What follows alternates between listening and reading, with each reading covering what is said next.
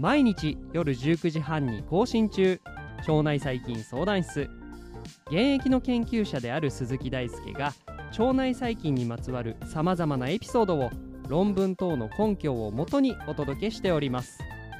腸内環境や腸内細菌について詳しくなりたいあなたと一緒に楽しく最新の知見を学んでいきます。この番組は腸内細菌研究に基づいた医療創薬を推進するメタジェンセラピューティクス株式会社の提供でお送りいたします。今日も一緒に腸内環境の世界へ飛び込んでいきましょう。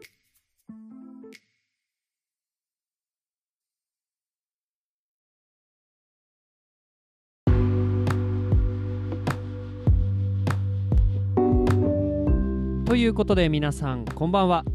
本日はエピソード299ということでフッ素バクテリウムヌクレアタムが腫瘍形成を促進する上で接着が鍵になるというお話をしていきます。今週は、えー、腫瘍と、え腸内細菌についてのお話を一貫してきていまして前回はですね、まあ、今回同様フッ素バクテリウムヌクレアタム菌が骨髄系細胞の、えー、リクルーティング、まあ、その収集をして、えー、腫瘍形成を促進するのではないかということをお話ししてきました。今回はですねより直接的にヌクレアタム菌が腫瘍形成に関与することを示した研究をご紹介します直接的というのはタイトルでもお話ししましたがヌクレアタム菌が、えー、腸内の上皮細胞に直接接着をすることによって、えー、シグナル伝達を行うというものです、えー、今回紹介する研究は2013年 Cell Host & Microbe 誌に、えー、掲載の、えー、 Case Western Reserve 大学の研究で、えー、 citation 被引用回数は1761回とこれもまたたくさんの研究によって引用されている研究です。タイトルは Fusobacterium nucleatum promotes colorectal carcinogenesis by modulating E-cadherin beta-catenin signaling via its FAD-A adhesin という、えー、タイトルとなっております。でまあ、日本語に訳すとすると、まあ、ヌクレアタム菌の持っている FAD-A と呼ばれる接着タンパク質を介して E カドヘリンベータカテニンシグナリングというですね経路代謝の経路を調節して大腸がんの腫瘍形成を促進するという研究になっています。まあ、前回のですね免疫細胞を介した影響というよりはより直接的にヌクレアタム菌がですね大腸がんの腫瘍形成に関与しているのではないかということを示しているということになりますね。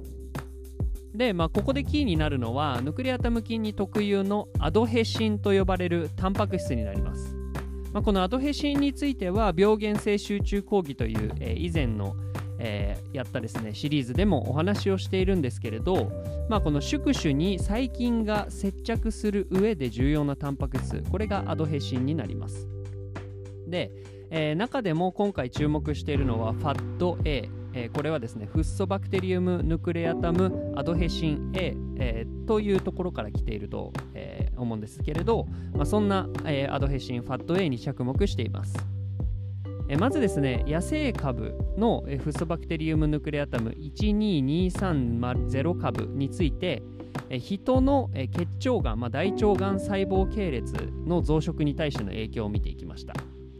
するとですね、まあ、今回ですね6種類の人の大腸がん由来の細胞を試験に使っていったんですけれどそのうち4つについてですねフッ素バクテリウムヌクレアタム菌のこの株がですね強く大腸がん細胞の増殖を促しました。で、まあ、その中で、えー、6個の中で別の1つですねについては弱く増殖を促進していたことが確認されました。そこで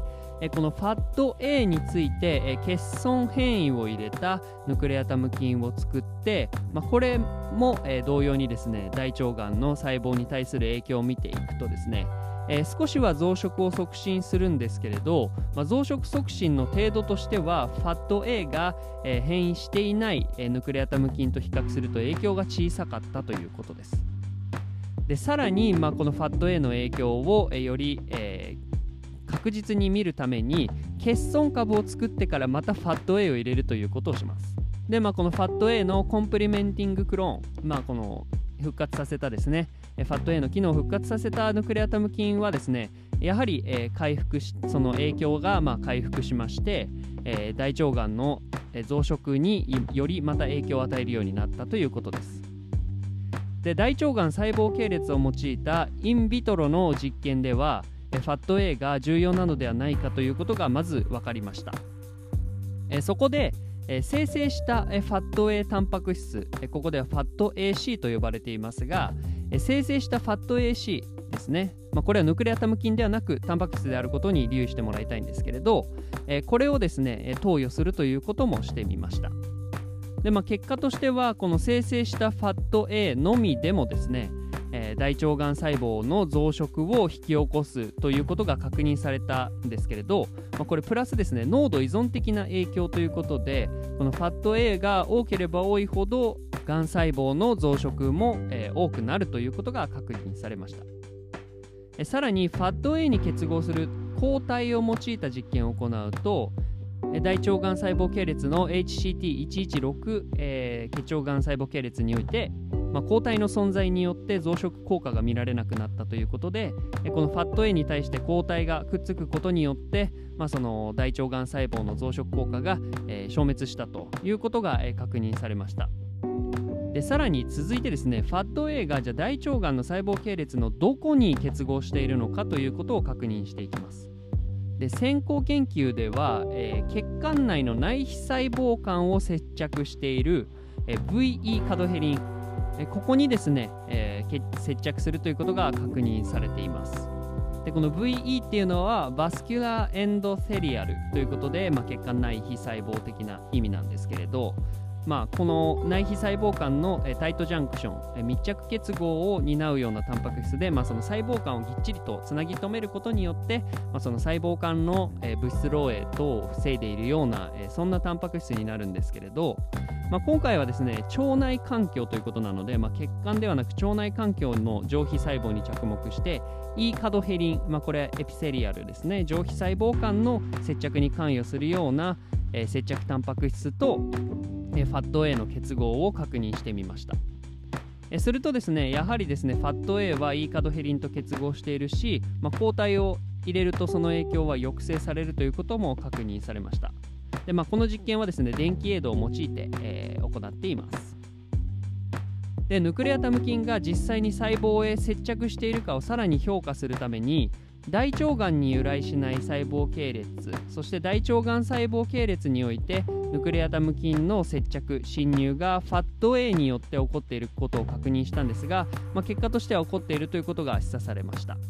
えまずここまでのお話をちょっと整理してみましょう。えまず一番最初に行ったのは大腸がん細胞系列とフッ素バクテリウムヌクレアタムの、えー、まあ、共存系における影響の評価。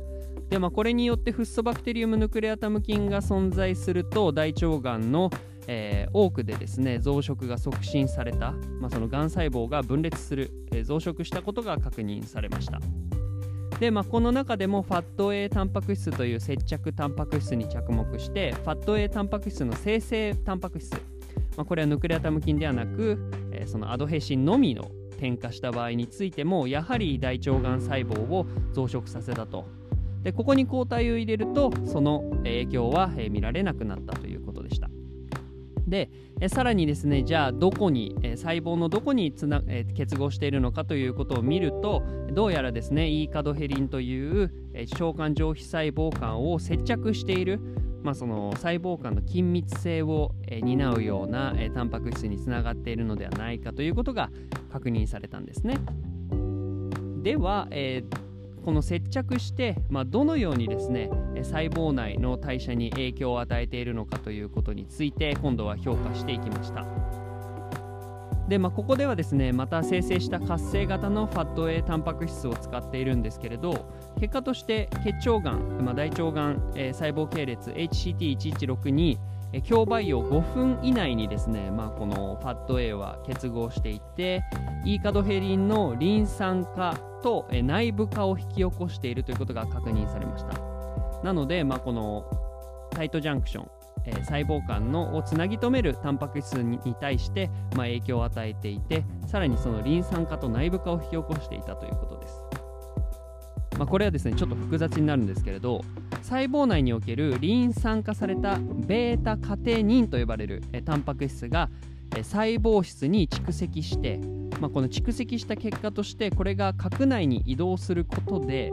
その転写の制御が起こっているということにつながっていると考えられます。もう一回最初から言うとファット A が E カドヘリンに結合して E カドヘリンのリン酸化と内部化が引き起こされたことによってベータカテニンと呼ばれているタンパク質が細胞質に蓄積して、まあ、結果としてこれが核内に移動して転写が制御されているんじゃないかということです実際に、えー、リンパ系のエンハンサー因子 NF-5、えー、がん遺伝子である、えー、MIC と、えー、サイクリン D1 の転写量が増加させるされていることによって、まあ、この経路は裏付けられました。まあ、つまりですね特定の,、まあその転写遺伝子の転写量がですね、まあ、制御されていることが確認されました。まあ、ここからファット A が E カドヘリにつながることで β カテニンを経由して細胞内代謝に影響を与えることが見ることができました。で、えー、血腸がん細胞を摂取したマウスをですねさらに用意して、えー、ファット A を3週間投与すると腫瘍形成が促進されることも示されましたで最後に人由来の血腸サンプル、えー、大腸サンプルにおけるファット A の遺伝子とその発現量を見ていきました。結果として、えー、良性腫瘍を血腸に持つ患者の組織サンプルそして大腸がん患者の組織サンプルにおいてえ正常組織でも主要組織でも FAT-A の量は DNA の量から著しく多くなっていて特に大腸がん患者の主要組織においてこの FAT-A に関連する DNA が、えー、多く検出されたことが確認されました。またですね FAT-A の転写活性について mRNA 伝令 RNA レベルで見ると、えー、大腸がん患者の主要組織においてのみですね多く検出されたということです。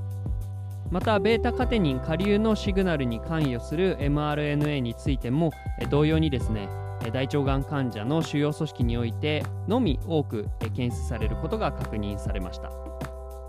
ここからですねヌクレアタム特異的なアドヘシン FAD-A が上皮細胞のカドヘリンに結合して β カテニンシグナリングに伴う大腸がん腫瘍の増殖に関与するということが考えられたということです。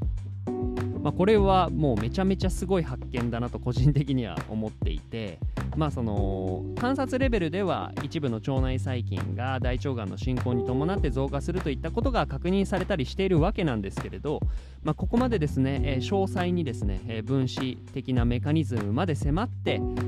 大腸がんあるいは腫瘍の増加に腸内細菌が増加す、えー、関与していることを示しているというのはとってもすごい、えー、なというふうに思っています。